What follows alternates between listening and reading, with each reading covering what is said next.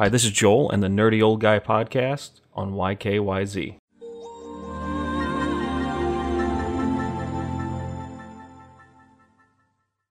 Yay, I found my rant subject finally.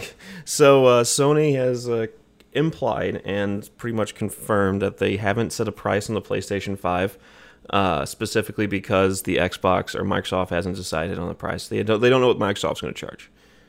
What a dumb excuse. Because in the same article, he says, We will ensure the optimal price range for the consumer.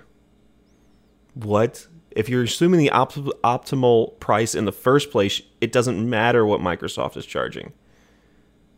What a dumb excuse. That makes no sense to me. Sony, to me, has made over the last year, year and a half, has made some really terrible decisions, and I I, I prefer my PlayStation 4 at the moment, but.